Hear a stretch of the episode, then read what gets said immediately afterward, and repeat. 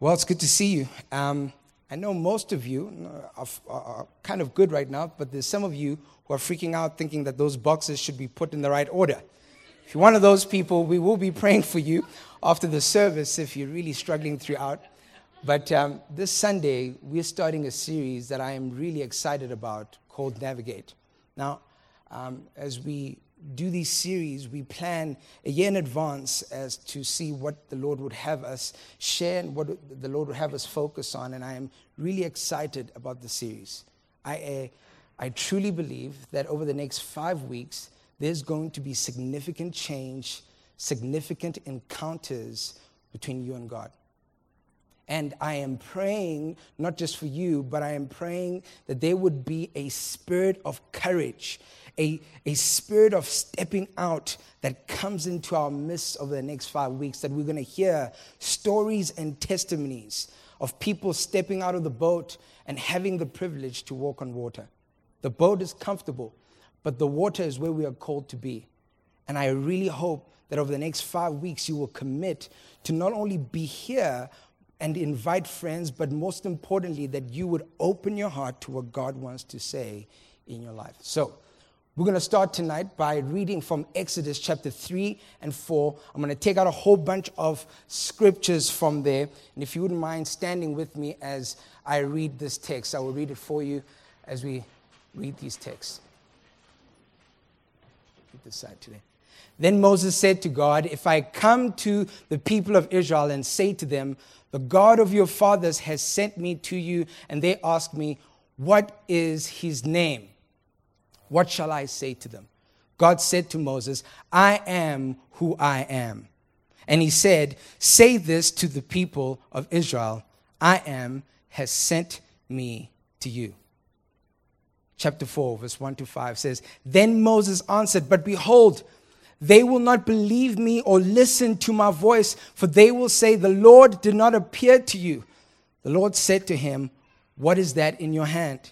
He said, A staff. And he said, Throw it down on the ground. So he threw it on the ground, and it became a serpent, and Moses ran from it. But the Lord said to Moses, Put out your hand and catch it by the tail. So he put out his hand and caught it, and it became a staff in his hand.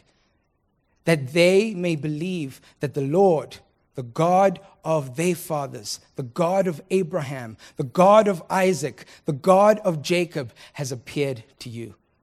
Verse 10 says, But Moses said to the Lord, Oh, my Lord, I am not eloquent, either in my past or since you have spoken to your servant, but I am slow of speech and of tongue. Then the Lord said to him, Who has made man's mouth? Who makes him mute or deaf or seeing or blind? Is it not I, the Lord? Now therefore go, and I will be with your mouth and teach you what you shall speak. Lord, I thank you for your word. This evening, I pray that like a sword, Lord, you would come and pierce your word through our hearts. You would speak to us, changing us, molding us. Lord, I pray that uh, your comfort would come, but also, Lord, the courage of God would be uh, inserted in our souls to allow us to be all that you've called us to be. In Jesus' name I pray. Amen. Thank you. This evening's sermon is titled From Here to There.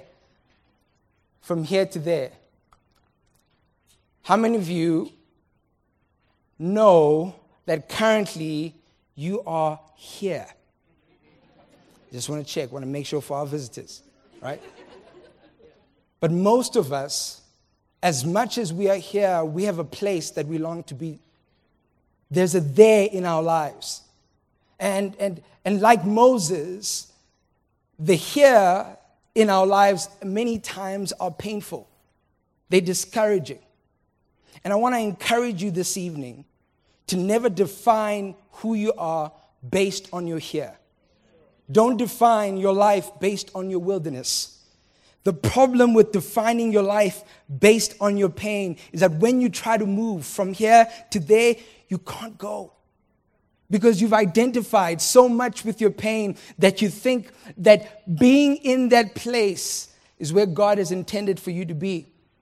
when we realize that our here is just a temporary place that God puts us in in preparation for the there, then we are constantly waiting for His definition upon our lives instead of allowing ourselves or others to define who we are based on where they see us. If you would have seen Moses in the wilderness smelling like sheep dung, we would have passed him and not seen the greatness that God has placed in his life. How many people have passed you today? How many people have stopped today, acknowledged that God will do something great in your life? I'm willing to bet none, except if you are married to a great woman or a great man. I just want to let that out there. Here's the reality of it we all want to go from here to there. And Moses, before we get to Exodus 3, he is born in a very tough time in the history of Israel and he ends up being the son of Pharaoh's daughter. Instead of him growing up as a Jewish boy, he grows up in different circumstances from all the other Jewish kids, and he watches his mom being a maid in the house of Pharaoh, and he's been grown up as an Egyptian. He knows nothing else except for the Egyptian culture. And as he's growing up, I can imagine him being teased in school, right? Uh, Moses, you don't know how to write on the stone, right? Moses, you don't look like the rest of us. And as he's, he continues to grow, he sees how different he is from everybody else. And then we have this scripture where he sees two people fighting. There's an Egyptian and an Israelite, and they're going at it with each other. And Moses goes, and instead of breaking up the fight, he ends up killing the Egyptian. Now, some people think that he killed the Egyptian, hoping that maybe the Israelites then would accept him as one of his own. I don't know. I wonder if he just wasn't fed up of all the teasing. Maybe he was just fed up of being rejected by his own culture, rejected in his own home, not accepted, constantly trying to fit in and never see, seeming to get in with where everybody was at for whatever reason, he kills him and he starts this journey, runs away, and he's in the wilderness for 40 years. 40 years. Whilst Moses is in the wilderness for 40 years, he gets married to Zipporah, great woman. But what Zipporah doesn't understand that she just got married to a very broken man a weak man with very low self esteem. In fact, when you read the whole book of Exodus, there's never a time when it feels like Moses gets out of this thing called the low self esteem the whole time, even to the point where he hits his staff on a rod, on a, on a rock, and he can't go into the promised land. You always feel that, man, there's something up with Moses. He doesn't have the same confidence as Abraham, doesn't have the same assurance as David. He's constantly wrestling with something in his soul.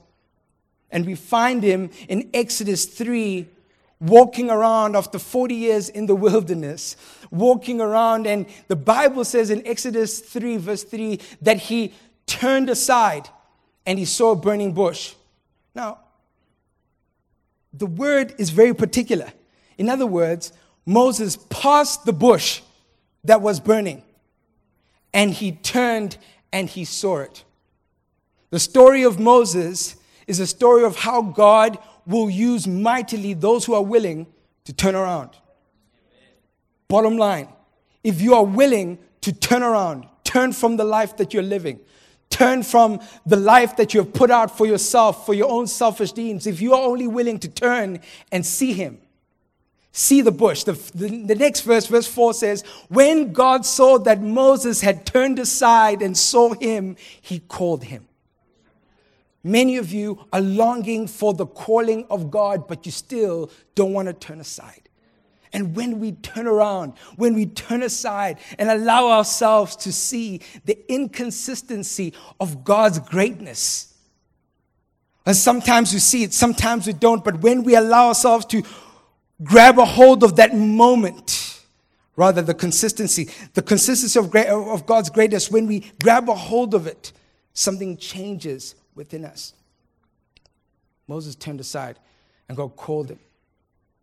I believe this evening some of you god wants you to turn around to turn around and see his glory, turn around and see him. He wants you to turn around and see him in the sermon, turn around and see him in your friendships, in your connect groups, in your devotion, to turn around and see him. You know, if there's one question I would really love to ask the Lord about this text is, Lord, how long was the bush burning?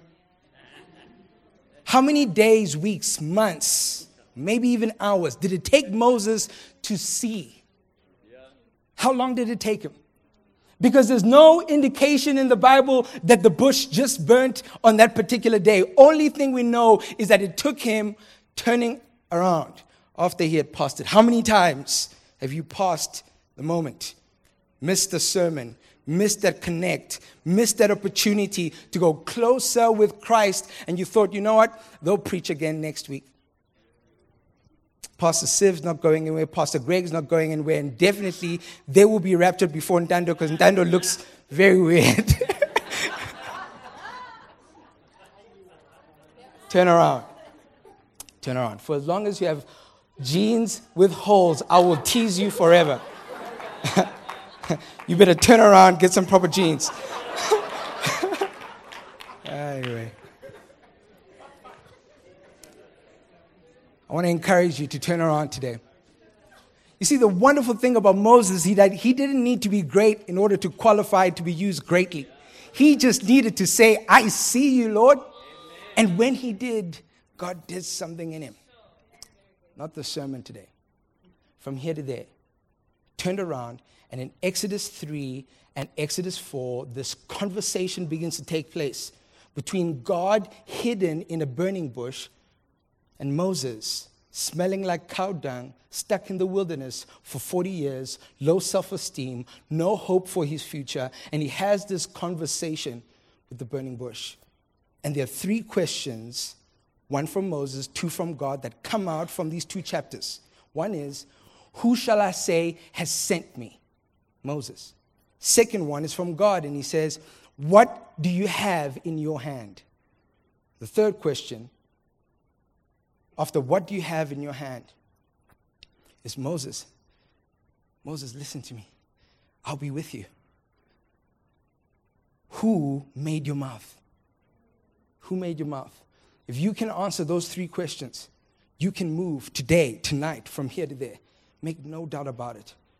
I'm hoping that the handles that you get today, you'll apply in your life to see God's fulfillment of His purpose in your life. First question Moses asked the Lord, Lord, who shall I say sent me? Now, in Moses' day, even in Jesus' day, when kings sent servants to another city, they sent them out in their name. And so when you were going through a particular town, you would say, I have come in the king's name. And so they would treat you based on the authority and the standing of your king. And the words you would speak, they would treat your words, submit to your words only if they figured that your king was a higher king than them. They would respect your words because of the height or the glory that your king held. So here is Moses about to be sent in the king's name. But there's something that we always tend to forget about this whole title in the king's name. It's not only about how people treat you when you come in the king's name, but it's also about your allegiance whilst you are in the king's name. So, for as long as Moses is on the mission that God has sent him to, his only reason for existence is the king.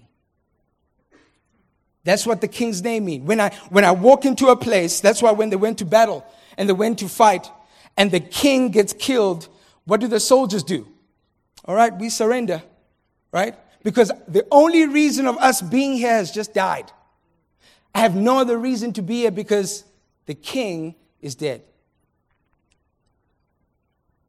When you consider what your purpose is, you have to consider your purpose based on a very simple definition before I go to that quote. Here it is the reason for which something is done or created or which something exists. That what that's what purpose is. Why has God created you? Why do you exist?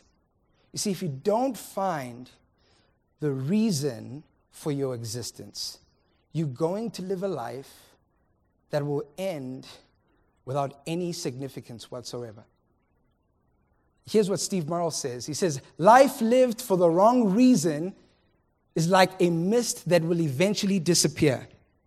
When we live life for ourselves, our desires, without the view of God, all of our life becomes vanity and meaningless.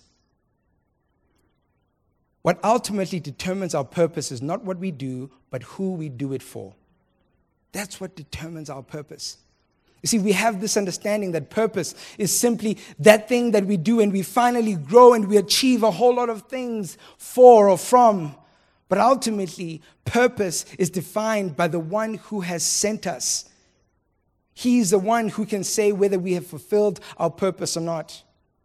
And, and people during Jesus' time were trying to find the same reason for existence. And so we had Greek thinkers who went around searching over and over again to figure out what is the meaning of life? Why does mankind exist? And they tried to figure out the reason for life and they couldn't. And they gave up. And finally, in John chapter 1, John brings a word that is so revolutionary in its time. And it's a word that we know very well. And here's what he says In the beginning was the Word, and the Word was with God, and the Word was God. He was in the beginning with God. All things were made through him, and without him was not anything made that was made. And the Word became flesh, verse 14, and dwelt among us. And we have seen his glory glory as of the only Son of the Father, full of grace and truth. The word word here is directly translated in the Greek as this word, reason. So, when you read the text in Greek, it reads as follows And in the beginning, huh, maybe, I don't know, is there another church? because I don't know, I was happy when I found this out. Are you happy? Is anyone happy with it? because I'm very happy and even the batteries are happy. Listen, in the beginning was the reason for life. And the reason for life was with God. And the reason for life was God. He was in the beginning with God. All things were made through the reason. And without the reason was not anything made that was made. And the reason for life became flesh and it dwelt. In other words, the reason of life, the reason for life walked amongst humans and they rejected it.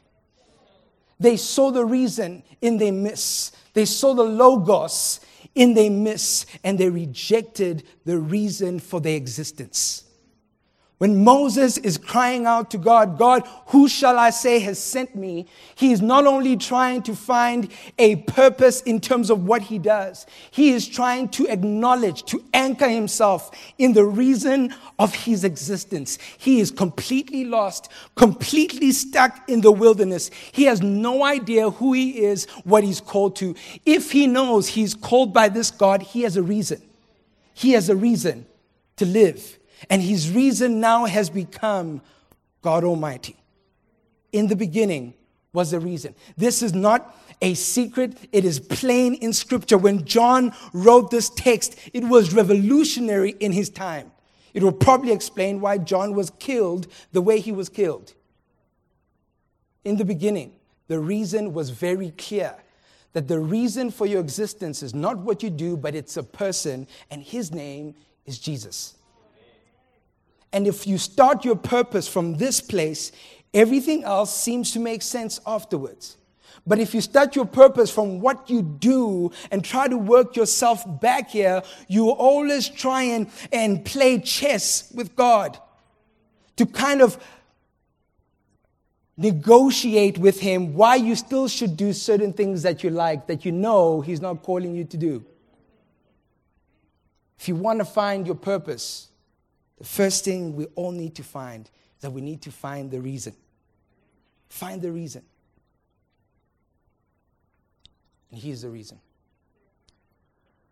I, I wish Jonathan, uh, you see, Jonathan, can I ask you for a favor? Could you come up on stage for a moment? Jonathan is a maestro musician. and I'm going to ask him to do something very petty.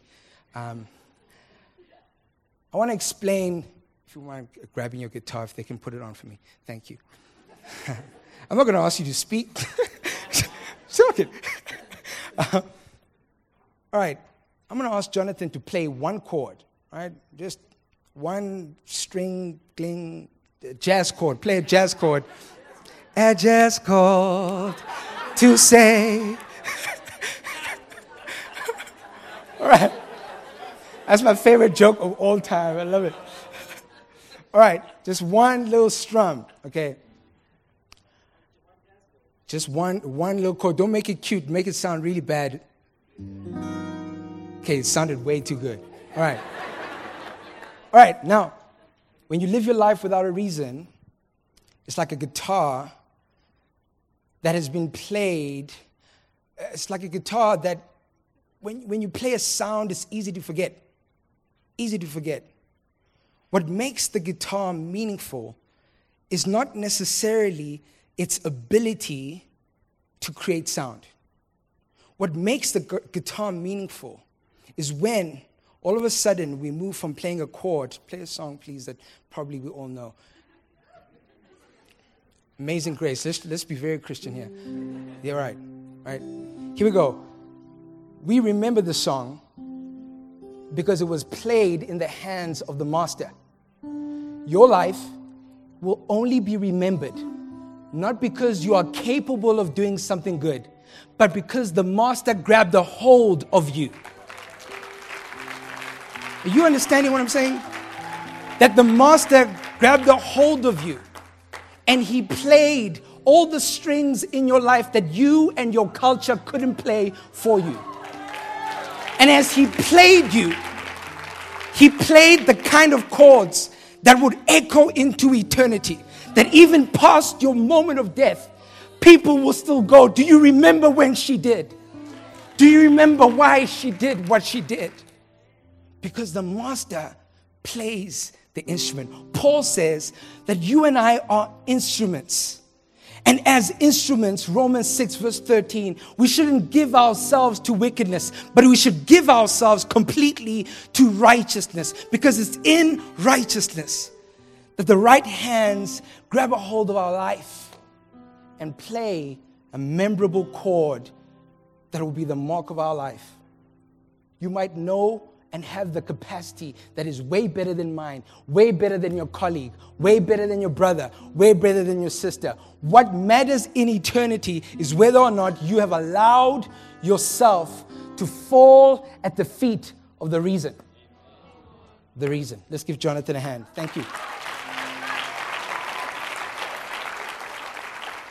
man. Now I just think you should stay up here, champ. They weren't clapping before you played. Now all of a sudden, now they're clapping and everything. Reason. You find your reason. You allow that reason of life to play the strings of your chord. Second question is this Then Moses answered, but behold, they will not believe me or listen to my voice, for they will say, The Lord did not appear to you. The Lord said, But what is that in your hand? What is that in your hand? Now, before I talk about the staff in this particular instance, I want you to know that God didn't say, Moses, what do you have around you? But he specifically asked him, What is that in your hand?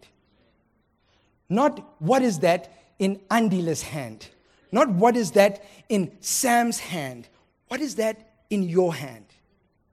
You know, the biggest trap to destiny that I've seen as I've walked with people's lives is two things. One is indecision.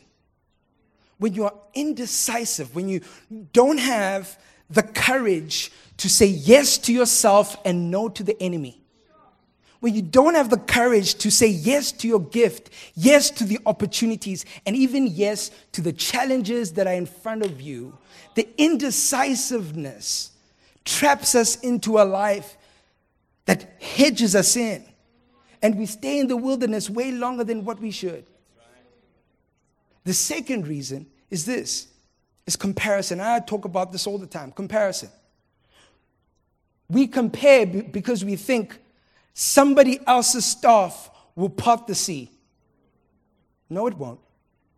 It is your staff in the hands of God that will part the seas. It is. But when he's talking about the staff here, he's not talking about a gift. You see, all of us have gifts. You were born with something to give. Can I get an amen somewhere? You have something to give, you have a gift. But this is not what God is asking of Moses. Our gifts come alongside to support our staff. And here's what he's talking about Moses, what do you carry with you every day? Now, get me. You might have gifts, but gifts are different to the things that you carry. See, I might sing, but what I carry is a desire to see the nations change with his gospel. Therefore, I do what I do. I have people ask me all the time, hey, why don't you sing more? I'm like, champ, I could, but this is what I need to do right now to do what I carry to fulfill that thing that I carry in my soul that He placed in my heart because of the condition of man that I saw around me. There are things that you carry some of you carry a burden for justice. You carry a burden for the poor. You carry a burden for beauty, photography, cosmetics, whatever it might be, hair. You carry a burden for sports. And don't let anyone define what you carry to be anything less than what they carry because God has given you something specific that adds to the tapestry of His glory. What do you carry? Your gift comes alongside of that to help you fulfill that thing that is in your soul. What are you carrying? The Bible says that the gift of God, the gifts we have, rather, your gift will make a way for you before kings. But here's what I want to say to you your gift might make a way for you before kings, but what you carry will allow you to make a way for others. We see it in the Bible, and you're going to see it in this text. That he says to him, Moses, what is that in your hand? He says it's a staff. This is the thing that Moses carries all the way till his death.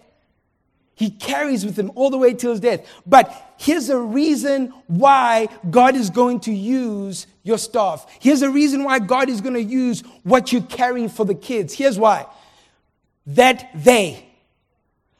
So we need to find the reason for our existence. We need to find our stuff, that thing that we carry, but we need to find our people. That God has actually called us to serve with our gifts the people that He's called us to. That we give of our time, our energy. We spend sleepless nights aching, thinking, planning, preparing for they. And here's why so that they might believe that the Lord has appeared to you. Uh, again, I love the choice of words. He doesn't say, so that they might believe me and find salvation. What he wants from your stuff, what he wants from your gift is so that people can go, What? He's different.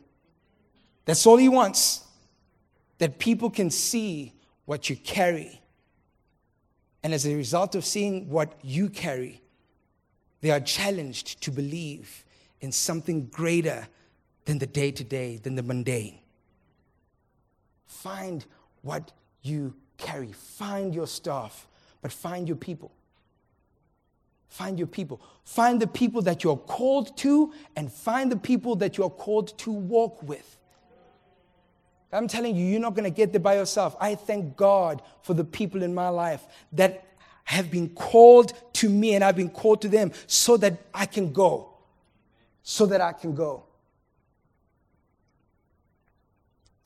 This man, he says, Mr. Hinton. His name is Anthony, uh, what's his name? Anthony Hinton. 1985, in the state of Alabama in the States, he was arrested for a crime he did not commit, for murder he did not commit. He served in death row for 30 years. 30 years. During those 30 years, he watched about 53 of his inmates be executed as he waited for his own execution. recently, Anthony Ray Hinton was released and exonerated of this crime that he never even committed. I love this picture because it allows the man behind him to be so blurred as to think that he's insignificant. But the man behind him is a guy called Bryan Stevenson. He is this guy's lawyer. He spent over 10 years trying to get him out for a crime that he did not commit. 10 years. Bryan Stevenson never wanted to be a lawyer. In fact, didn't even know what he wanted to be when he was in high school and when he was studying in varsity. He had the privilege to hang out with people like Rosa Parks, who kept on encouraging him in the, the stuff he was carrying. There was a point where Bryan Stevenson decided that, man, what I want to do with the rest of my life is fight for equal rights. And so every now and again, Rosa Parks would sit down with him and he would ask him, So tell me what you are going to do. And he started sharing the vision of this equal rights movement that he wanted to build. And at the end of, of, of him sharing it, one of Rosa Parks said, uh, Rosa Parks' friend said to him, Hey, you're going to get tired, tired, tired doing that thing. And one other lady said, That's why you need to be brave. Brave, brave. Now, here's what I want to say. Here's a man who found his staff. He found the thing that he is meant to carry all the days of his life and that was justice, equal rights for all. And then he found his people. He was in the prison, in the prisons, finding people who couldn't afford lawyers and finding people who, who he could help based on the thing that he carried. Do you think Anthony Ray Hinton had money to pay him? No, he didn't. But when you carry stuff, you don't always care about what you get in response. I don't care what you pay me. I genuinely don't. And I haven't for a very, very long time, thank God. Ask my wife. But I carry something for you. And if I don't get the chance to do what I'm supposed to do for you, it will be far worse for me than if I get paid more for what I do. Do you understand what I'm saying? That we compromise what we carry because we believe that somehow what we carry must be determined by the zeros at the end of our bank check. Or it should be determined by how many amens or how many agreements we get from our parents, family members, or friends. It, it doesn't matter. What, what you carry drives you through stuff, it pulls you out of stuff. I've had to say more things, I've, I've had to say more no's because of what I carry. Your gift makes a way for you. Hey, you're so good at this. Come, come, come. But because of what I carry, I have to say no, no, no. Because I'm not going to compromise what I carry so I can sit in a lofty place. He carried something, he carried it for a people. Find your reason Find the reason, find your staff, and find your people. Lastly, find your courage. But Moses said to the Lord, Oh, my Lord, I am not eloquent. How many of you have tried that line? Either in my past or since you have spoken to your servant, but I am slow of speech and of, and of tongue. Then the Lord said to him, Who has made man's mouth? Who makes him mute or deaf or seeing or blind? Is it not I, the Lord? Now therefore go. Now therefore go. When you acknowledge, when you, when you find that thing that you carry, there are certain things that you're going to come up against. And many of them are going to look like this. You're going to come up against self doubt, relationship doubt, provision doubt, God doubt, purpose doubt, skill doubt. Ever, ever felt that? Felt like the Lord has called you to something, the moment just after He calls you, like, hey, man, I've called you, bus hits you. Lord, why? right? Joseph, Joseph, he's minding his business. He wasn't asking the Lord to give him dreams. He's minding his business. Probably listening to some R&B and he's chilling at home.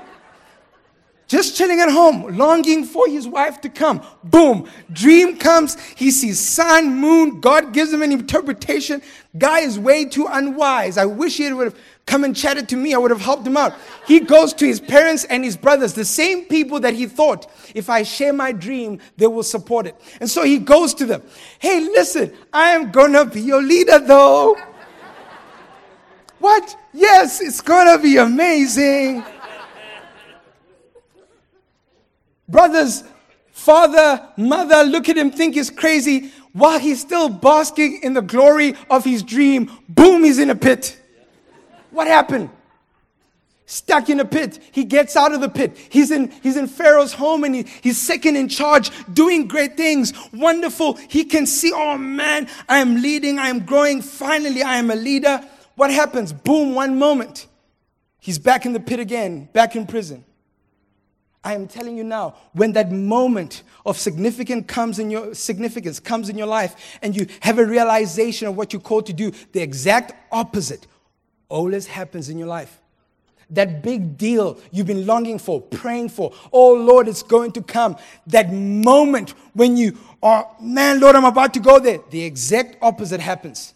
And all these things begin to happen in your soul self doubt, relationship doubt, and all these things.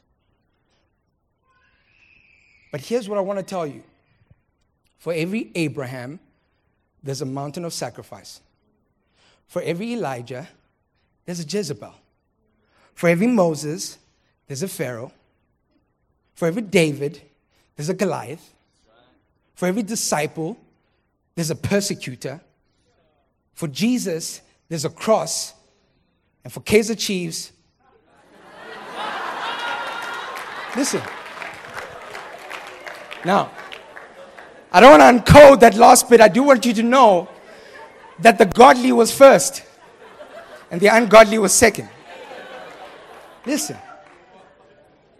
to expect the Christian to be without suffering is to literally take away your path and destiny, to rip away suffering from your life as a Christian, to rip away hardship tension, challenge, to rip away enemy from your life is to take away the exact same thing that you need to go from here to there. But it's what you do in the challenge.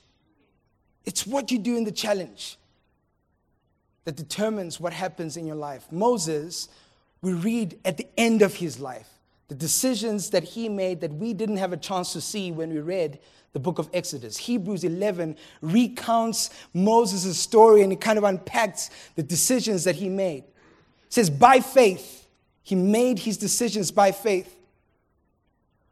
When he had grown up, he refused to be called the son of Pharaoh's daughter. When we read the text, we think maybe he was just walking around and something haphazardly happened. No, he made a conscious decision to say, I am refusing to be called this because he preferred to endure hardship over the, uh, of the people of God rather than to enjoy the passing pleasures of sin. That choice still stands today. You can choose the hardship of the people of God or the passing pleasures, fleeting pleasures of sin. He considered the reproach of the Christ, that is the rebuke he would suffer for his faithful obedience to God, to be greater wealth than all the treasures of Egypt. For he looked ahead to the reward promised by God. Now, here's the thing every Christian will go through suffering. But unlike the average person, every Christian will go through suffering with a deposit of God's joy inside of him. See, God is the worst person to watch a movie with. Have you ever tried that? If you had to sit down with God like Abraham did, Abraham is freaking out, looking at the story of his life, going, It's not going well. This is going to be a disaster. Oh my word, somebody help me. God likes to spoil movies, but he does it with one or two quick lines. He looks at Abraham Just like he would look at you, tap you on your shoulder while you're watching this very bad scene, enemies approaching, I'm about to die, things are going crazy, and in a very quiet voice, God rocks up in your life and he says, Listen, all things work out for the good though. Yeah. I saw the end. I saw the end. If you want to know how the end looks like, this is how it looks like. All things work out for good for those who love Christ Jesus. My responsibility in that entire text is to love him. I have nothing else to do in that entire text but to keep my eyes fixed on the reason. And he says, I have predetermined that all things will work out for the good. I've seen the end of the movie of your life. And trust me, it turns out good. I think there's some things when we get to heaven, we will never understand down here, but when we get to heaven, he will allow us to look back and understand, oh, that's why I lost him. I didn't get it. I spent 10 years being upset at you because I lost him. But I look back and I see why. I, I spent such a long time and upset that I lost that company. I, I don't get it. Why I had to be fired, why I had to be without a job for six months. But maybe when we have a glance in heaven at the bigger picture of eternity, we'll look back and we'll go, oh man, things really did work out for good. They really did. I just care that things work out for the good. They don't have to feel good all the time, they just need to work out for the good. But here's the beautiful thing God doesn't only promise to be with us in suffering, He also promises us utmost joy. That we get to experience the pleasure of His heights whilst we experience the pleasure of His presence in our lows. That we get, like Moses, to spend 40 days up in the mountain, just experiencing the ecstasy of His presence to the point that we have no need for food, no need for water. We are so satisfied with the richest affair. We're so satisfied with God that He allows us to go through what we need to go through so that we can experience Him in a different way.